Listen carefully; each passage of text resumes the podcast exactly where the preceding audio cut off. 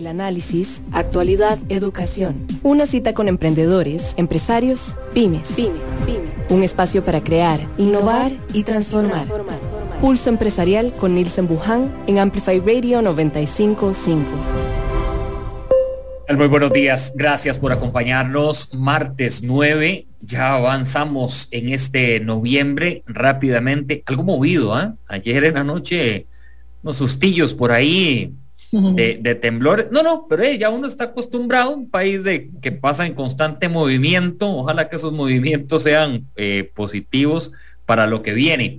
Gracias a todos por acompañarnos aquí en Pulso Empresarial. Estamos ya en vivo por Amplify 955, la voz de una generación. Esta emisora que va trascendiendo, dejando atrás muchas cosas y estamos también muy contentos e ilusionados por lo que viene. Así que muchísimas gracias a todo el grupo de Amplify por estar muy pendiente de Pulso Empresarial, nuestro programa que está de lunes a viernes a las 11 de la mañana en los 95.5 y también gracias a las personas que nos reportan siempre su sintonía en las redes sociales, en el Facebook Live, en el Instagram, en todas nuestras plataformas en donde ustedes nos siguen y a donde nos encuentran a diario donde tenemos la gran oportunidad de conversar con cada uno de ustedes y enlazarnos eh, con cada sector de la población. Hoy eh, vamos a tener, y ya bueno, aquí la, estamos viendo, ahí está como revisando cuestiones, ahí seguro le está diciendo a la gente, no, estamos ya en vivo, este, pero Jessica Alpizar está con nosotros esta mañana, quien es parte del grupo de Pulso Empresarial, para compartir eh, una, una, entrevista, una conversación que vamos a tener con una mujer que ha decidido desde hace unos meses atrás eh, tomar una parte de protagonismo y también sumarse a una campaña política para decidir la presidencia de la República y decidir los hilos de este país que tanto ocupamos. Antes de presentar, bueno, primero saludos Jessica, ¿cómo estás? Hola, ¿qué tal? Muy buenos días a todos nuestros oyentes. Hola, Nilsen. Este, espero que todos estén bien. Así como decías, una noche movida, ya un martes también movido, este, con ganas de, de hacer las cosas bien, un poco frío, pero no, no pasa nada. Así que siempre positivos y realmente hoy es un martes especial, un martes de aprovechar muchísimo esta oportunidad que tenemos de poder entrevistar a esta persona que viene a a, traernos muchísimas informaciones importantes y que sobre todo ojalá crezcamos nosotros como electores y sobre todo como población al escuchar sus propuestas y sus ideas. Así es, vamos a presentarles a todos ustedes cuáles son las plataformas digitales en donde nos encuentran en Pulso Empresarial. Seguimos en redes sociales, búscanos como Pulso Empresarial o en www.pulsoempresarialcr.com. Muy bien, esta mañana eh, hicimos un, repaso de algunas de las, vamos a ver, de los puestos que nuestra invitada ha ocupado a lo largo de, bueno, de, su vida profesional.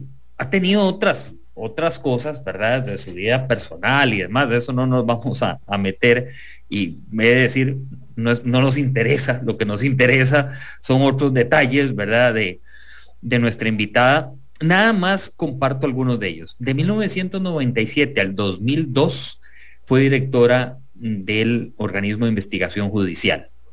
Del 2003 al 2004, ministra de Planificación y Política Económica.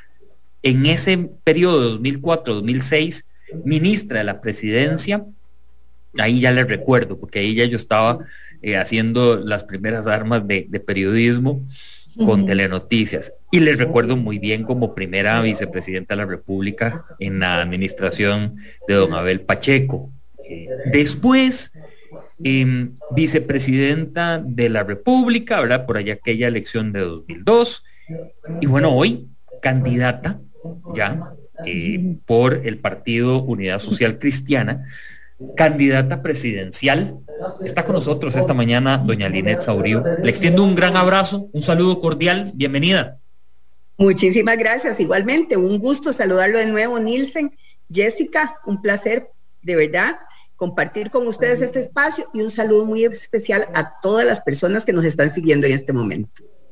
Gracias, me doña Me dio mucho gusto que usted tomara eh, realmente las riendas de este caballo este, para sumarse a una, a una campaña, porque yo creo que las mujeres, tenemos aquí en Impulso Empresarial un segmento que se llama Mujer en Acción, y muchas mujeres decían, no hombre, yo creo que ya no, ¿verdad? Ya no nos da el, el tren, pero no hay un liderazgo muy interesante.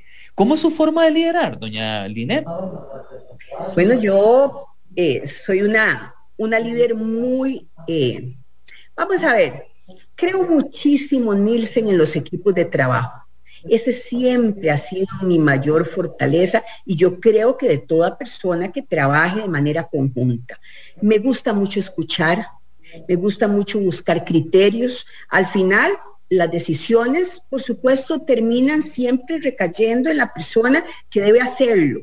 Pero cuando usted sabe escuchar, cuando usted sabe dialogar además, buscar en ese diálogo constructivo la posibilidad de llegar alianzas, si es el caso, a decisiones que procuren beneficio, en fin, yo creo que eso es medular. Primero, ninguna persona es conocedora de todos los aspectos eh, que resultan de interés, ninguna. Lo que creo debemos tener como líderes es esa responsabilidad de saber que nuestras decisiones de alguna manera logren dar respuesta adecuada a problemáticas eh, determinadas también. Si algo he hecho en mi vida efectivamente es liderar cosas, eh, trabajé efectivamente por prácticamente 20 años dentro del Poder Judicial, dentro del OIJ específicamente. Y cuando usted lidera ahí, usted sabe que el gran trabajo que se hace es un trabajo en equipo, especialmente en una institución que como esa está compuesta por tantos diferentes disciplinas. Usted tiene los laboratorios, tiene la, eh, todo el área de medicina legal, tiene la parte policial también, la parte administrativa. Ahí me forjé en medio, además de decisiones muy difíciles, de decisiones duras, en muchas ocasiones decisiones que usted hace, eh, que usted toma y que usted sabe que tiene o puede tener implicaciones de diferente naturaleza, decisiones que se toman inclusive eh, a riesgo tanto de la vida propia como también se sabe que hay decisiones de acción eh, que en muchas ocasiones puede poner inclusive en riesgo a los demás. Así es que ese es mi liderazgo, un liderazgo además muy transparente, eso sí me encanta, que las cosas sean transparentes, eh, pero bueno, así fluye. Y en la política, pues decirle, yo siempre repito y siempre digo, cuando una mujer participa en política, la mujer cambia.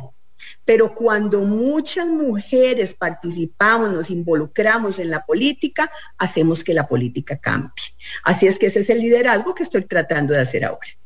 Doña Linet, algo de, y por eso inicié con esta pregunta, porque de ahí se desgranan nuestros enfoques de conversación. Sé que y aquí las, aquí las personas eh, nos están preguntando, pregúntele qué vacunación, que esto, que el... Co no, no, tenemos tres enfoques impulso empresarial que lo vamos a hacer. Uno está relacionado con el tema de emprendimiento, eh, un poco la, la, visión que tiene eh, doña Linet y su equipo de trabajo a quien debo de reconocer que tengo una cercanía eh, importante y siempre tuve una cordial relación con don Franco Pacheco. Eh, de verdad, eh, me parece un profesional de mucha altura. Y igualmente mm, Gabriela Sandomán, quien conozco de sus políticas y, su trabajo. Emprendedores. ¿Cuál es la radiografía del Linet Saborío en cuanto al tema de emprendedores y ¿por dónde es que ha querido usted, eh, junto a su equipo, encauzar el trabajo para ellos? Bueno, Nielsen, primero, efectivamente usted menciona la, la fórmula que me acompaña, esa fórmula presidencial. ¿Qué es lo que queremos con esos emprendedores? Primero, tener claridad de algo. El gobierno, el Estado debe ser facilitador de todas las ideas productivas que se van dando. Forma que se ponen en práctica, que ameritan acompañamiento en ocasiones, acompañamiento de políticas públicas que nos permitan, por lo tanto, que los emprendedores tengan acceso a crédito, que tengan la posibilidad inclusive de incentivos que les permita desarrollar esa idea de negocios, esa idea productiva. Si nosotros partimos, y ese es nuestro norte, es el norte que he planteado, nosotros tenemos que poner el país a producir. Pero para poner el país a producir, nosotros tenemos que dar impulso a la economía. Y para dar impulso a la economía, primero tenemos que generar confianza. Segundo, tenemos que ser efectivamente un gobierno facilitador. No podemos obstruir.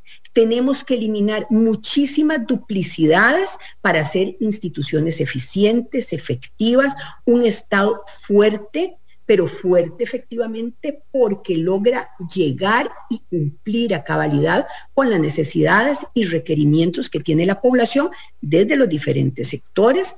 Y volviendo a esos emprendedores tener claridad de que según sea este emprendimiento, estamos logrando que haya recursos para una persona en particular, recursos para una familia y que si además es emprendimiento crece, estamos propiciando que haya empleo para otras personas. Si es en nuestro norte, todo tiene que funcionar en esa línea, en esa dirección. ¿Por qué? Porque es de ahí, de ese sector privado, donde van a salir las oportunidades de trabajo. Y entonces estamos cumpliendo ahí con uno de los mayores retos que este país tiene y es volver a recuperar porcentajes de empleabilidad, pero además ir más allá. Nosotros necesitamos, si queremos que un país sea fuerte, que nosotros continuemos desarrollándonos, tenemos que sumar a todas las personas que se encuentran en capacidad de trabajo, sumarla a esa fuerza laboral. Esto implica, por lo tanto, llevar acciones concretas a mujeres, tenemos que sumarlas no solo porque es el 50% de la población costarricense, sino porque muchas de ellas no están logrando encadenarse a aquellas posibilidades de desarrollo.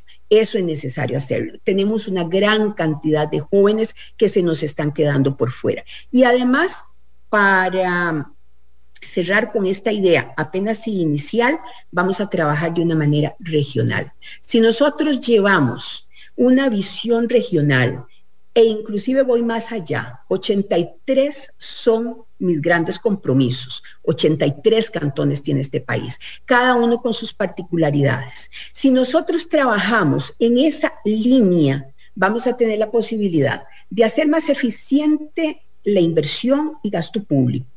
Pero además de eso, vamos a tener una mayor posibilidad también de que aquello que, hay, que se presenta como una debilidad tenga como respuesta una buena política pública y lo que se puede potenciar se constituya, por lo tanto, en un punto de fortaleza para continuar con este desarrollo. Y en todo esto, por supuesto, juega un papel preponderante aquellos emprendedores que hay en las diferentes regiones del país. La señora Linet Saurio está con nosotros, candidata a la presidencia de la República por el Partido Unidad Social Cristiana. Eh, cuatro elementos que menciona dentro de los planes de campaña y la visión de su equipo de trabajo en un eventual gobierno. El impulso a la economía, el generar confianza, el ser un facilitador que el gobierno eh, logre para el sector emprendedor y no obstruir. Ahora, algo muy interesante en esto de la no obstrucción, ¿verdad? Uno encuentra como emprendedor, doña Linet, y, sé que los testimonios que usted ha recibido en sus giras regionales de empresarios y emprendedores es la tramitología, los papeles, doña Linet me los regresaron, doña Linet, verá qué torta, pero aquí nunca llega nadie para proponerle a uno un plan de capacitación, de quizá también de financiar un proyecto agrícola y demás. Eh, la fotografía suya, eh, de lo que usted ha podido captar en estas giras, eh, ¿qué ha escrito? ¿Qué, ¿Qué, sensación le deja, verdad? De, estos comentarios donde dice, pucha, esto debíamos de haberlo hecho más seguido, ¿verdad? A veces. Miren, Nielsen, estos recorridos que hemos estado haciendo, lo que me dejan totalmente claro es que razones por las cuales decidí ingresar en esta campaña electoral, esas razones son compartidas por el pueblo costarricense. ¿Qué es esa fotografía que yo me encuentro? Instituciones absolutamente desvinculadas de las necesidades que las personas tienen. Esa desvinculación que existe obedece a una ausencia de hoja de ruta. ¿Hacia dónde está llevándose este país? ¿Cuáles son las prioridades que tenemos? Una ausencia también de políticas públicas. Un lamentable ausentismo también de programas, planes, que usted diga hacia dónde va el sector eh, agropecuario, por ejemplo, qué es lo que se quiere y en qué se está apoyando e impulsando a los agroindustriales, qué es lo que estamos haciendo y tomando determinaciones. En el caso de este fin de semana que estuvimos en Punta Arenas con un puerto que está totalmente rebasado como el puerto de Caldera y cuáles son las decisiones que se están tomando. Muy lamentable cuando además eso se traduce en costos pecuniarios muy altos para las empresas que tienen que hacer fila, que tienen que esperar y mientras eso sucede tenemos una gran cantidad de personas sin trabajo en una provincia que además ronda el 34% de desempleo en este momento. Y en cambio tenemos un Estado que al no operar como corresponde y tomar sus determinaciones, resulta que los empresarios pierden dinero haciendo filas porque hay un puerto que está totalmente rebasado. Esos son temas temas donde usted revisa dice, bueno, pero ¿cuál es la prioridad y hacia dónde lleva el desarrollo una provincia como la de Punta Arenas, que es una provincia con un potencial sumamente rico y no solamente porque tiene el mar ahí, no es porque sea una provincia costera, sino que tiene muchísimos otros espacios de desarrollo también. Pero ¿cuáles son los programas de desarrollo humano? ¿Qué es lo que se está llevando en temas de educación? Nielsen, es que firmar un decreto y decir, váyanse a la virtualidad, eso suena muy fácil, pero suena muy sencillo eventualmente según donde usted esté aplicando ese decreto. Pero en una provincia que es la provincia más pobre de este país, para hablar de la gira del fin de semana, ¿Cómo se está hablando de irse a la virtualidad si no hay conectividad, si los jóvenes no cuentan con los instrumentos, si un celular es el instrumento que de alguna manera pretende servir para dos que están en la escuela y un joven en colegio? O sea, eso es a lo que yo llamo esa desvinculación.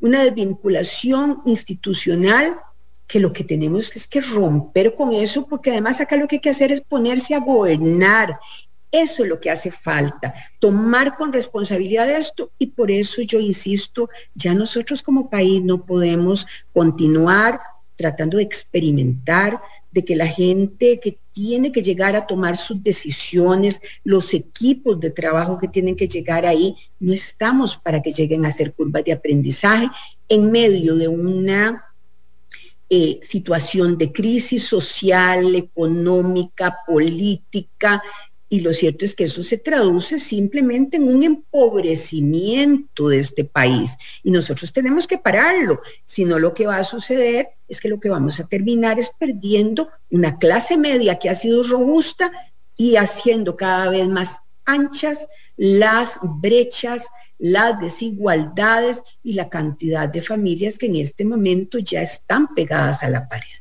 Estuve recientemente en la apertura de la Expo Pyme este fin de semana en el Centro Convenciones y bueno, ahí 300 eh, emprendedores, doña Linet, reunidos, ¿verdad? Exponiendo y demás. Parte de lo que yo decía en un mensaje ahí final de la, de la presentación es que los emprendedores vienen aquí a, a que no les tomen selfies, ¿verdad? Sino a vender. O sea, ellos lo que quieren es vender realmente. Así es. Con don Franco Pacheco en su momento como presidente de la Cámara de Comercio. Yo conversaba y discutíamos acerca de estos acercamientos del el sector universitario, la parte académica, junto con la parte privada de cómo enlazar lo público y lo privado de manera más eficiente, eficaz, eh, pero que se haga. A mí lo que me deja, ¿verdad? Esta sensación del fin de semana, doña Linette, es, que se hacen, se hacen algunas cosas desde el Ministerio de, Economía, Industria y Comercio, del MEIC, pero es muy poco, porque ahí está tan trabado a veces, creo yo, eh, creo que ni, el, ni, ni un aceite puede eh, aceitar bien esas tuercas para liberar las, las trabas. Usted que vivió, porque en carne propia, mm. esas trabas, que vamos a ver, ¿por dónde va esa hoja de ruta para decir, ok, a todos los empresarios la parte pyme, vamos a desentrabar poquito a poco o vamos a desentrabar en esto, esto y esto? bueno, yo creo que acá arranco señalando lo siguiente. Efectivamente, don Franco Pacheco me acompaña en la primera vicepresidencia y como él eh, lo sabe qué es lo que queremos de esa primera vicepresidencia. Primero, yo quiero vicepresidentes totalmente activos. Yo fui una vicepresidenta que me involucré absolutamente, que trabajé en diferentes campos, que lo hice con recargos y que salí adelante en muchos temas que al día de hoy se siguen empujando también. Sí, sí, nada de estar sentado en la silla ahí acolchonadita. No, no, además de que las dos personas que me acompañan son eso, no son decorativos, son trabajadores, son dinámicos, comprometidísimos, pero comprometidísimos con nuestros planteamientos. Y lo cierto es que don Franco es una persona que sabe dónde es que presiona el zapato. Él sabe perfectamente qué es el problema que hay cuando usted llega a un banco y no hay posibilidades de un crédito. Cuando resulta que le piden cinco requisitos y llevó los cinco requisitos y entonces cuando lo llaman es para decirle, mire, dos ya se vencieron por la fecha, pero además se nos olvidó decir que faltaban tres más o cuatro más. Y cuando usted se pone nuevamente al día, resulta que lo hizo en esa ocasión en la ventanilla que no correspondía porque entonces era la ventanilla de los cinco primeros pasos, pero el sexto, séptimo y octavo correspondía inclusive en otra institución. Yo creo que eso lo tenemos que romper, Nielsen, ya esto no puede continuar. Nosotros tenemos la posibilidad, junto a la tecnología, de hacer las cosas bien. Tenemos además que llevar a esto eh, un elemento que nos parece sumamente eh, importante, que transparentar los procesos. Cuando usted transparenta procesos, usted sabe su solicitud, en qué estado se encuentra y por dónde va. Pero además algo muy importante, eso elimina posibilidades de corrupción en muchísimas ocasiones y no abrir espacios para que a veces, para ganar tiempos, se termine de una manera terrible incurriendo en algo que debe alejarse totalmente de la función pública y es pagar por aquello que tiene que darse como corresponde, como parte de una buena función pública. No, y, usted me da pie, voy a, voy a ponerlo en, en la mesa, lo que recientemente ocurrió esta mañana con la detención de funcionarios de la IA y funcionarios de la banca con esta banda eh, o Operación Azteca, que ya, ya le pusieron.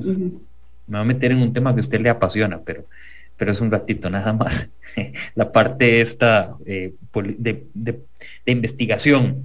Ahora, porque usted menciona la parte de corrupción y a uno, doña Linet, le dicen en los emprendedores, a mí me han llegado a decir, don Nielsen, que tuve que pagarle al, al regente tuve que pagarle el de la municipalidad porque no me aprobaban los permisos de construcción de la tienda o de la ampliación del negocio. Tuve que pagarle a la persona del ministerio para que me pasara los, los permisos de salud, ¿verdad?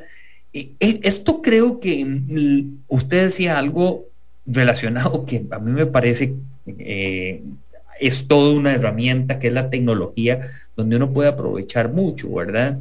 Em, no sé si, si de pronto, porque aquí escribe una persona, Linet Saborío se, animará realmente, eh, porque quizá algunos dirán, ah, sí, sí, sí, eh, ¿verdad? Todo es el, el, que sí, esto, ¿se animará? Yo conocí parte de Linet Saborío como directora del OIJ, de confesar, eh, parte, y recuerdo, y tengo algunos comentarios de, personas que sí estuvieron eh, cuando usted fue directora y me decían, no, no, la señora realmente cuando, cuando decía que había que hacerlo, había que hacerlo, ¿verdad? Porque si no se, se, enojaba y golpeaba el, escritorio eh, de buena lid, no malcriadamente, ¿verdad? Quiero decir, pero e, ese, ese golpeteo hay, hay que ya, ya ahora sí cumplirlo, doña Linet. Necesariamente, necesariamente. Mire, yo me formé rompiendo paradigmas, rompiendo en muchas ocasiones esquemas tradicionales. Fui una mujer que llegó efectivamente hace 20 años a una institución eh, donde los hombres eran, por supuesto, tal vez el 99% del personal. Eh, cada uno de los cargos a los que llegué, eh, fui la primera mujer en hacerlo, a cada uno de sus cargos, y fui rompiendo sus paradigmas y me fui formando efectivamente no solo en una línea de decisión, sino en que las cosas se deben hacer. Aprendí además a ser una excelente funcionaria pública y lo digo con todas las palabras. Siempre que he llegado a la función pública he sido una excelente funcionaria pública. Aquí hay que cambiar las cosas y no hay tiempo para dejarlo más allá. Esa bola no se puede seguir golpeando hacia adelante porque ya las repercusiones que se están teniendo están golpeando en todos los diferentes espacios. Hoy tenemos un caso que nos debe llamar efectivamente y convocar a la reflexión. Hoy tenemos un caso en que hay aproximadamente 30 allanamientos de lo que vi eh, en, en las noticias. Y resulta que esos 30 allanamientos llevan a la detención de funcionarios públicos de diferentes entidades pero que también lógicamente ahí se tendrá en su momento probablemente la información de quienes llegaron a participar en esas licitaciones, pero estamos hablando de lo que vi en las noticias también, de 700 millones de colones que se blanquearon por medio de licitaciones y procesos institucionales. Este caso es un caso de esos que yo señalo, van rompiendo las líneas históricas del el crimen organizado. Así es que lo que tenemos que hacer es muy amplio, muy amplio. Acá nosotros lo que estamos, y esta por eso, insisto, es la elección.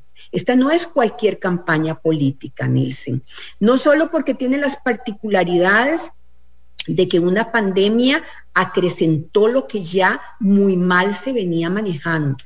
No, es que esta es la elección. El país está en un momento de quiebre y de quiebra, dicen algunos, pero lo cierto es que este es un momento decisivo en lo que nuestras decisiones nos van a llevar a un siguiente gobierno, a una siguiente administración, que si tenemos una administración siguiente con un manejo de finanzas como hemos tenido en estas eh, administraciones atrás, que lo que han venido es a mostrar no solamente desaciertos, sino el impacto negativo que se tiene cuando no se maneja adecuadamente el gasto público, cuando la inversión que se hace no se evalúa de manera adecuada y no se revisa que los efectos que tienen necesariamente deben llevar beneficio a la población, cuando hay una desvinculación, una desarticulación,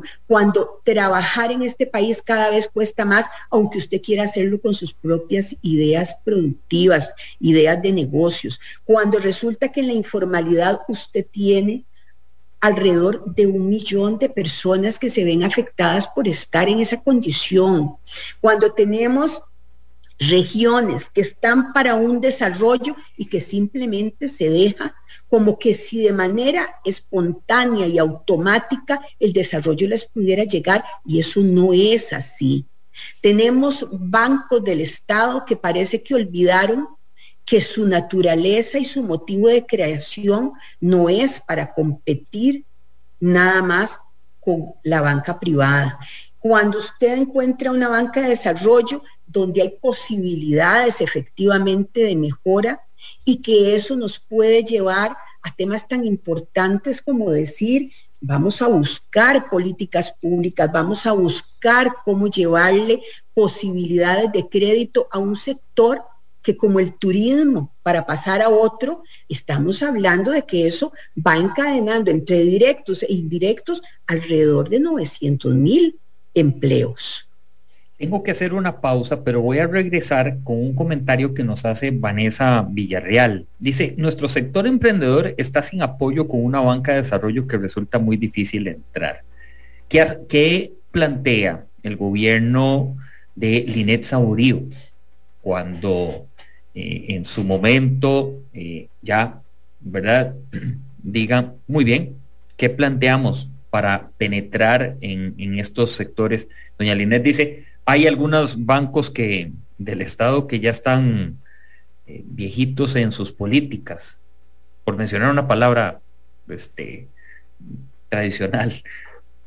Bueno, ¿qué, ¿qué, hacer? ¿verdad? ¿Cómo penetrar en esto?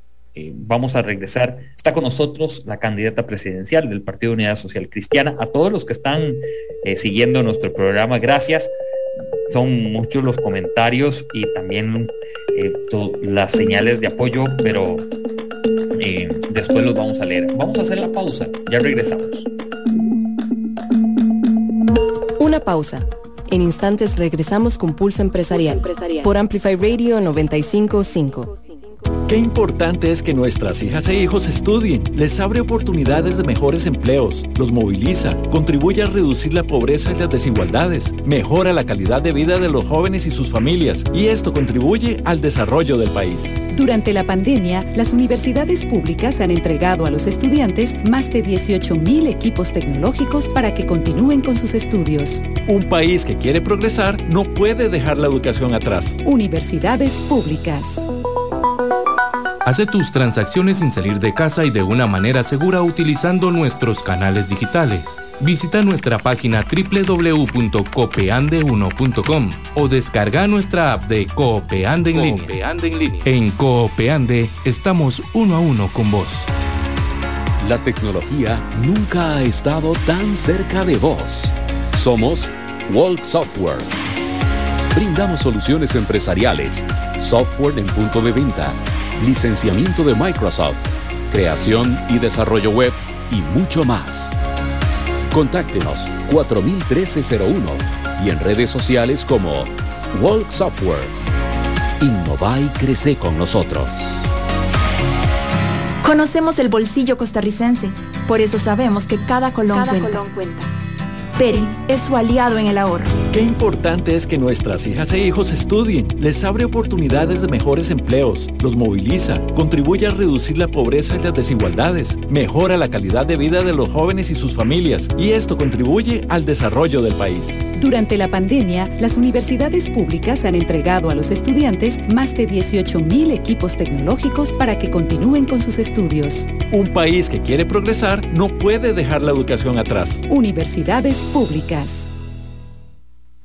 Escuchás Pulso Empresarial con Nielsen Buján por Amplify Radio 955. Pulso Empresarial. Pulso Empresarial.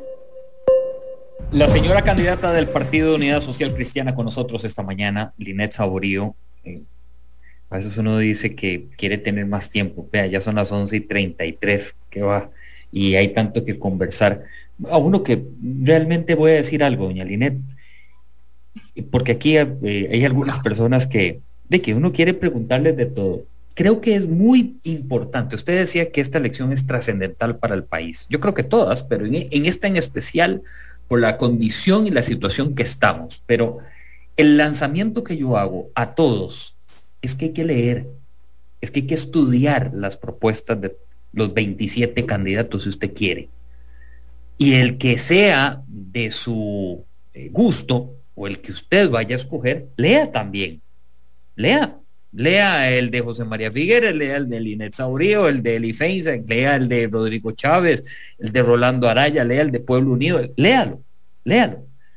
Pero no, no se quede ahí, ¿verdad? Sentado nada más eh, esperando, investigue al candidato presidencial a las propuestas, que sí las hay, porque el Tribunal Supremo de Elecciones pide todo un plan de gobierno en el cual todos tenemos acceso Lo que pasa es que creo, doña Linet, que estamos dejando de leer, entonces por eso es que eh, hay personas que hacen comentarios que no, no atinan o después se andan quejando. Y yo en, esto, yo prefiero no quejarme, mejor investigo, repaso, y la verdad que uno puede tener más avance en esto.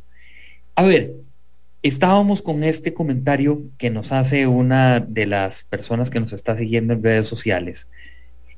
¿Cómo penetrar mejor para uno como empresario y emprendedor a veces? Es muy difícil eh, eh, tocar las, puertas de, ciertos bancos o de ciertos lugares. Pero hay, tanto asunto. Planes del cómo, doña Linet, que ustedes tengan ya listos y, apuntados ahí en, en hoja de lápiz.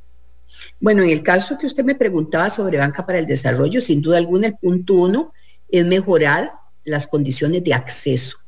Eso me parece que es un punto medular.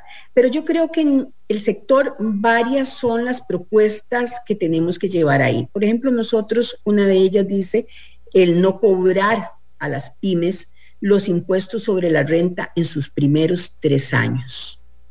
Si nosotros queremos poner el país a producir, si ese es nuestro lema, y si bueno, Dios no lo permite y la gente también con su apoyo, que lo cierto es que lo primero que tenemos que hacer es facilitar esos accesos. Es lo primero. Hay mucha gente que dice, bueno, pero es que eso dejaría de eh, ingresar recursos. La informalidad se está dando porque esos recursos no se están logrando pagar. Facilitemos entonces las cosas para que eso sea una manera de incentivar esa producción y que entonces en vuelta de tres años la gente tenga una mejor posibilidad. Acá las pymes tienen una mortalidad muy alta y mucho es precisamente porque no tenemos ese acompañamiento. Lo que se ha señalado en otras ocasiones, nosotros tenemos mediante diálogo que llegar a grandes acuerdos, tanto con el sector privado como también, por ejemplo, el sector universitario, el sector bancario. Nosotros tenemos que abrir ahí también capital semilla. Este fin de semana precisamente y en Punta Arenas, Tuvimos una reunión lindísima, pero lindísima, con la que comenzamos el día sábado, con un desayuno muy tempranero en un lugar repleto de emprendedoras puntarenenses. Primero eso me emocionó muchísimo, porque usted tiene aquella cantidad de mujeres que además recordemos, en el caso de la provincia de Punta Arenas, el 48% de los hogares está a cargo de jefa de hogar. Entonces, esas jefas de hogar que tienen emprendimientos pequeños, medianos, etcétera, lo que se necesita precisamente es ese acompañamiento técnico, ese acompañamiento financiero, que hay capital semilla que hay que dar, que alguno tiene algún grado de riesgo, probablemente, pero pongamos a producir este país. Logremos llevar desarrollo a todas las diferentes regiones y ese desarrollo y esa empleabilidad la vamos a encontrar en el sector privado. Por lo tanto, ese tejido empresarial, desde el micro hasta el grande, necesariamente tiene que ser fortalecido. Nosotros no podemos pensar en que la gente busca la formalidad, llega a la Caja Costarricense de Seguro Social, quiere asegurarse porque es uno de los requisitos, por ejemplo, para lograr un crédito, pero le dicen cuánto tiempo tiene usted operar, ah, bueno, cinco años, entonces resulta que usted le está debiendo a la Caja Costarricense del Seguro Social 60 eh, meses de cuotas. Eso no puede ser así. No podemos en este momento, si lo que queremos es realmente relanzar un verdadero impulso a una economía que crezca, no podemos nosotros mismos impedir que se haga. Tenemos que facilitar cosas, tenemos que bajar los montos de los combustibles, es un tema que es importante, el gasto de operación en este país a la par de la energía es elevadísimo. Este es un país caro. Este es un país caro. Carísimo. carísimo. Exactamente. carísimo. Y yo, y yo creo, doña Linet, pues, vamos a ver, el monto del impuesto del combustible. Muchos economistas internacionales que han llegado a nuestro país nos dicen, ¿cómo ustedes tienen ese impuesto? Qué interesante. ¿Por qué no lo, no lo pueden trasladar en otros eh, o diluir en otras formas para que no se encarezca el transporte que es el camino al desarrollo. Así es. Y que además, Nielsen, vamos a ver, es un impuesto que resulta en desventaja inmensa para el consumidor final. Sí, total. Es un impuesto que va en algo donde todo se encarece automáticamente.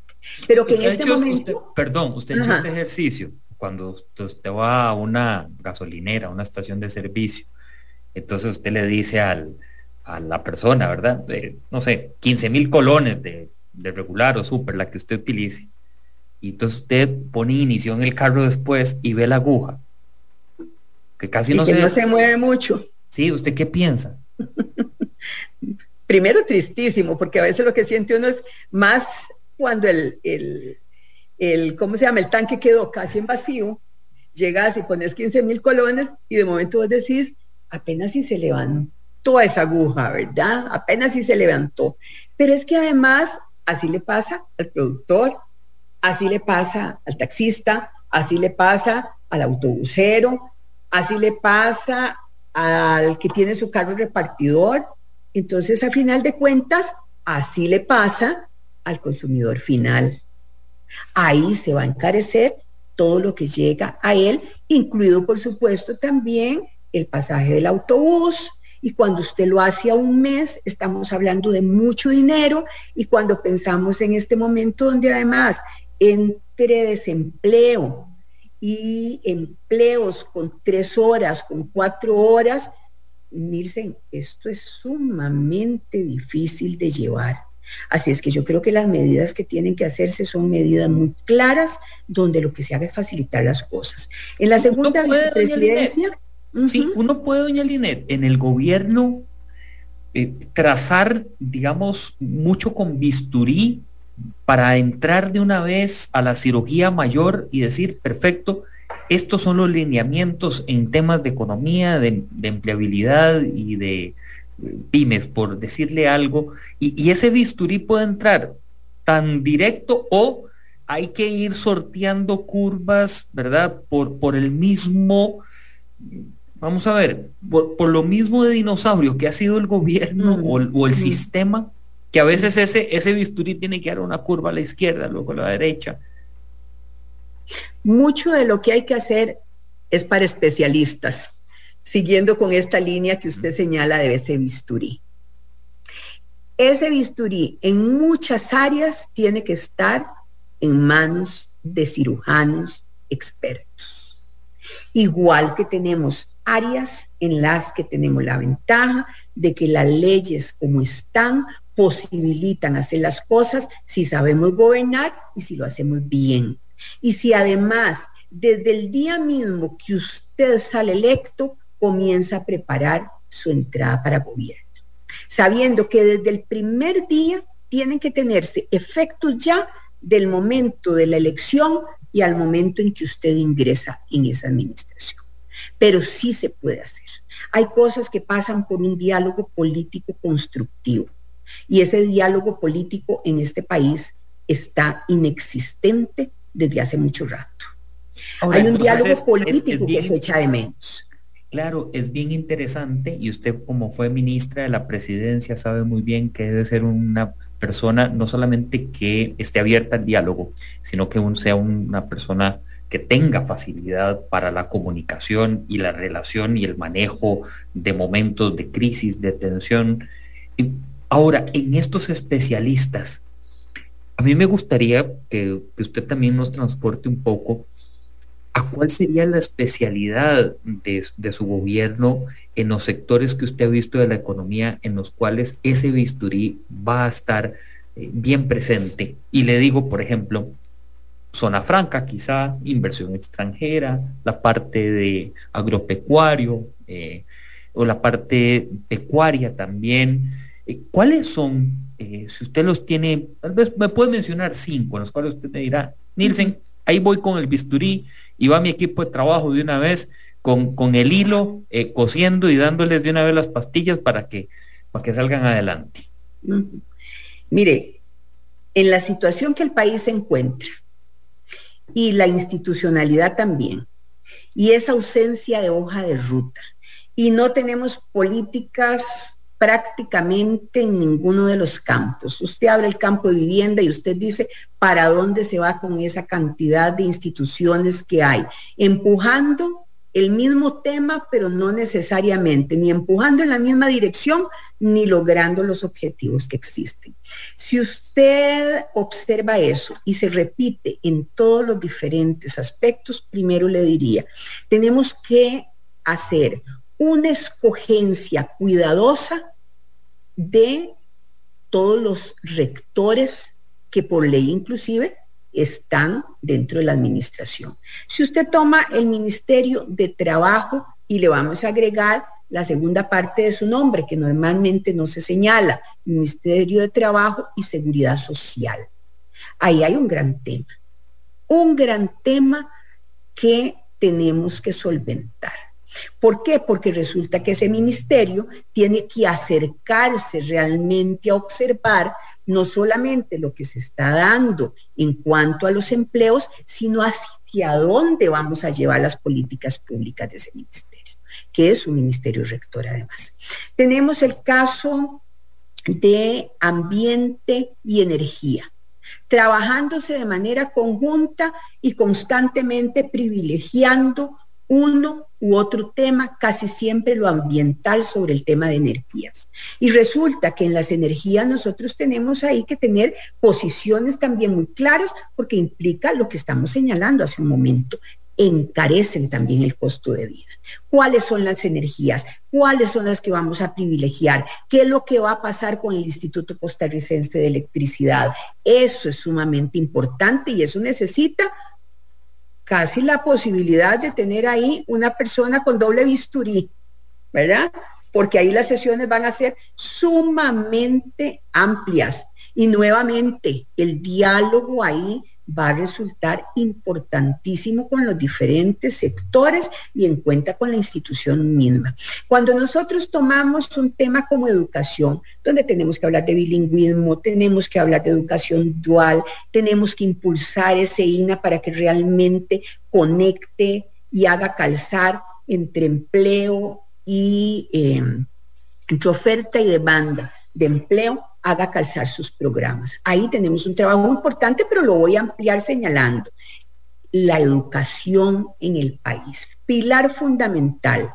Pero resulta que además de que tenemos que engarzarnos con todas las posibilidades internacionales que hay y lo que nos da la técnica y la posibilidad de eh, eh, llevar eh, hacia allá un mayor desarrollo de nuestra población joven, etcétera, y también adulta, la virtualidad como una herramienta, etcétera, etcétera. Tenemos, Nielsen, 500 mil niños y jóvenes que en este momento están excluidos prácticamente del sistema educativo. Con posibilidades de conexión, lo que hablábamos hace un rato, tienen posibilidad de conectividad, no, ni siquiera la tienen.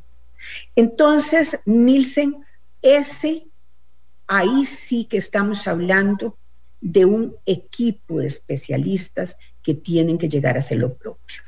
Desde hablar de una nueva forma de llevar educación a distancia, si es el caso, de reforzar lo que hay. Y esas reformas tenemos que hacerlas con los educadores. Van a ser ellos los elementos fundamentales. Tienen que serlo. Pero ahí tenemos entonces que abrir nuevamente espacios para llegar a grandes acuerdos. Ahí en educación necesitamos un equipo de especialistas. Pero yo me rehuso absolutamente a pensar, Nielsen, que vamos a perder generaciones completas si no se hacen los cambios que tienen que hacerse. Tenemos jóvenes que en este momento están en último año de secundaria pero que realmente no reciben sus lecciones desde hace prácticamente tres años. Bueno, hoy Primero por una huelga inmensa. ¿Perdón? Hoy que empezaron las pruebas FARO. Ajá, Creo que muchos iban más con el té de tilo, ¿verdad? Debajo del brazo. No porque no habían estudiado, sino por todo lo que estamos conversando, ¿verdad? Exactamente. Y eso son generaciones, es que es lo que tenemos que tener claridad nosotros. O sea, hay un porcentaje de población que no se vio tan afectado, no se ha visto tan afectada con esta situación de la pandemia y con la huelga aquella que fue casi de un año ¿verdad? Era como interminable. Bueno, lo cierto es que si sumamos todo este tipo de cosas, nosotros tenemos ahí un gran reto. Y ese gran reto nos lleva precisamente a no permitirnos el lujo de perder generaciones enteras. No solo por un tema de derechos humanos, Nielsen, sino que esto tiene que ver con el desarrollo integral del país. Voy a, porque me quedan cinco minutos, pero quiero hacerle unas, unas preguntitas que, que me parece, y como usted muy natural en su expresión, sé que nos va a pasar la tarea. ¿Qué le, ¿Qué le viene a la mente cuando yo le digo Grecia? Eh, bueno, yo creo que tengo que aclararle. Grecia es el cantón vecino del mío. El mío es Archí. ¿Pero Grecia? Grecia, como cantón. Sí, señora. Sí, no, lo primero que, no sé, tal vez ahí se come rico, este, buen clima. Bueno, eh, me encanta la ciudad, ciudad eh, Grecia tiene una ciudad muy linda, muy bonita. Me parece que además ahí hay una gran distribución muy interesante, tanto por sistema cooperativo, eh, la cantidad de pequeños productores, por ejemplo, hay una democratización importante y lo ha tenido siempre en temas de riqueza, de empleo. me parece que es un, cantón próspero, un cantón muy próspero, que por supuesto, como todos, requiere también de sus propios impulsos. Está ahora, en especial Grecia, impulsando y ya están con la construcción de lo que va a ser una zona franca fabulosa que va a llevar miles de empleos a esa región. Eh, yo creo que esto nos lleva también a recordar cómo lograr engarzar con las municipalidades es sumamente importante cuando estamos hablando de inversiones eh, altas y es algo que tenemos que tomar como ejemplo para muchas otras regiones del país. Ve que sí sabía. ah, por supuesto. Nada más que pensé que te estabas equivocando del cantón donde, donde crecí. Ahora sí le voy a preguntar por Sarchí. Ajá. Bueno, Sarchí. lo primero que se le venga a la mente, así cortito. Ajá.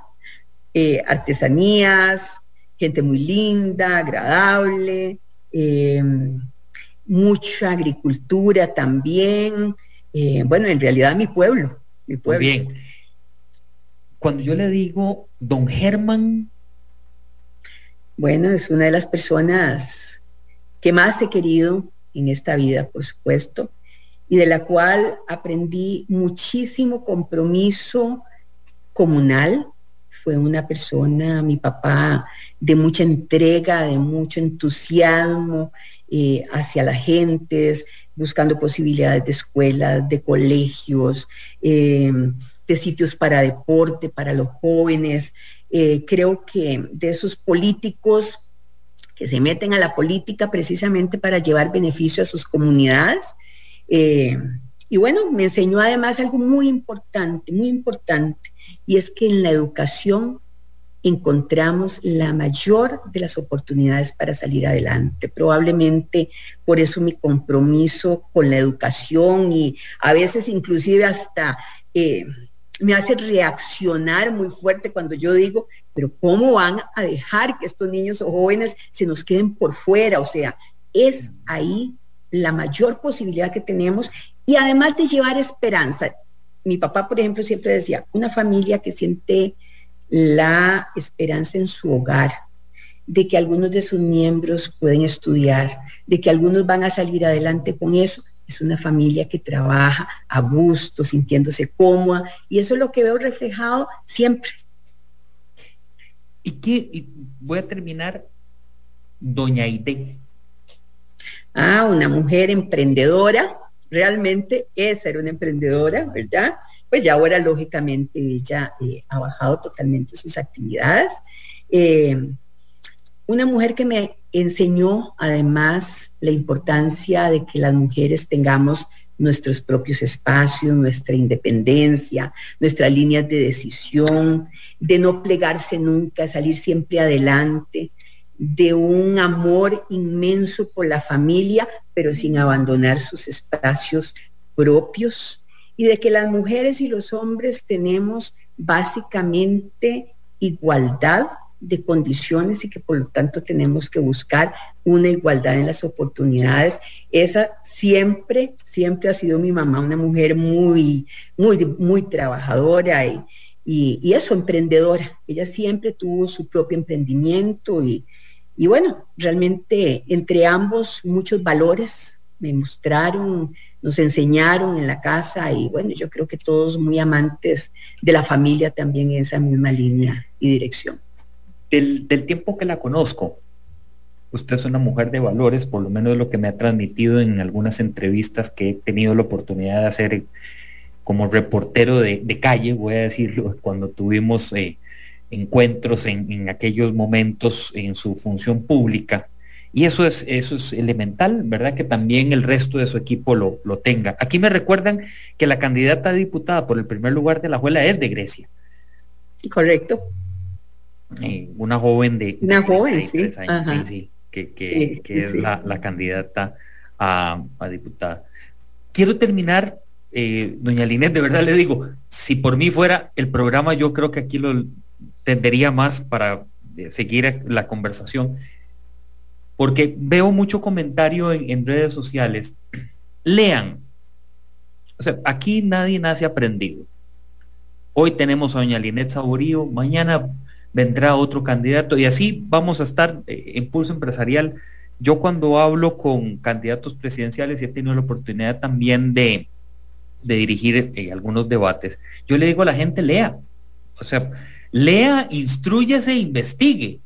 Eh, aquí dijimos una parte, yo creo que un porcentaje de las propuestas ante un eventual gobierno del Partido Unidad Social Cristiana, liderado por doña Lidet Saurío. Pero lean, lean de todo, porque para eso están los planes de gobierno. Investiguen, consulten, llamen, pregunten, porque vamos a hacer una elección, como decía doña Linet, trascendental. Y después no nos andemos quejando en las calles que quedó fulano de tal, que quedó fulana de tal, que no, no, Lean, por favor, a todos. Hoy los jóvenes y muchos no nos estamos tomando el tiempo de la lectura, lo cual nos parece que es muy, muy importante que debamos de hacer cuando tengamos esa papeleta, que yo creo que va a ser como dos pupitres en las escuelas por la cantidad de, candidatos que tenemos en esta oportunidad. Doña Linet, le extiendo un abrazo, eh, de verdad gracias por tomarse estos minutos de conversación quiero de, mi parte, por medio suyo, que me le envío un saludo a mi amigo Franco Pacheco, de verdad. Muchas gracias. Con quien he compartido mucho y, y siempre le, es el, le he respetado en su función, y doña Gabriela San Román, por supuesto, la segunda vicepresidenta también. Y a usted también, que se tome un rico café allá en Sarchí y que siga para adelante. Muchísimas gracias. Y un llamado efectivamente a esa lectura que usted señala, señala Nielsen, y también a revisar las hojas de vida. Yo creo que eso es sumamente importante en esta elección que vamos a hacer. Además de nuestra parte, el Partido Unidad Social Cristiana tiene eh, jóvenes que están encabezando cuatro de sus papeletas. Y eso yo creo que de alguna manera es abrir una nueva página de este partido que además de esa juventud sumamos por primera vez en 40 años de existencia del partido, tenemos una mujer para la candidatura a la presidencia. Y yo creo que eso es algo bueno, que abre posibilidades de hablar con toda posibilidad de que lo que queremos desde el partido es lograr, uno, trascenderlo. Esta es una campaña de una casa de puertas abiertas, pero que además de trascenderlo, lo que queremos es un país más inclusivo, respetuoso de los derechos humanos de todas las personas y bueno, para adelante con un verdadero desarrollo y con un gobierno que sea y facilite la actuación de las personas, al servicio de las personas como corresponde. Que tengan un muy buen día Nielsen y todas las personas que nos han acompañado. Gracias, eh, señora Linet Saborío. Gracias también a ustedes por acompañarnos. Los dejamos aquí en Amplify y nos encontramos mañana a las 11 en punto en Pulso Empresarial. Bendiciones para todos. Hasta luego. Gracias, bendiciones.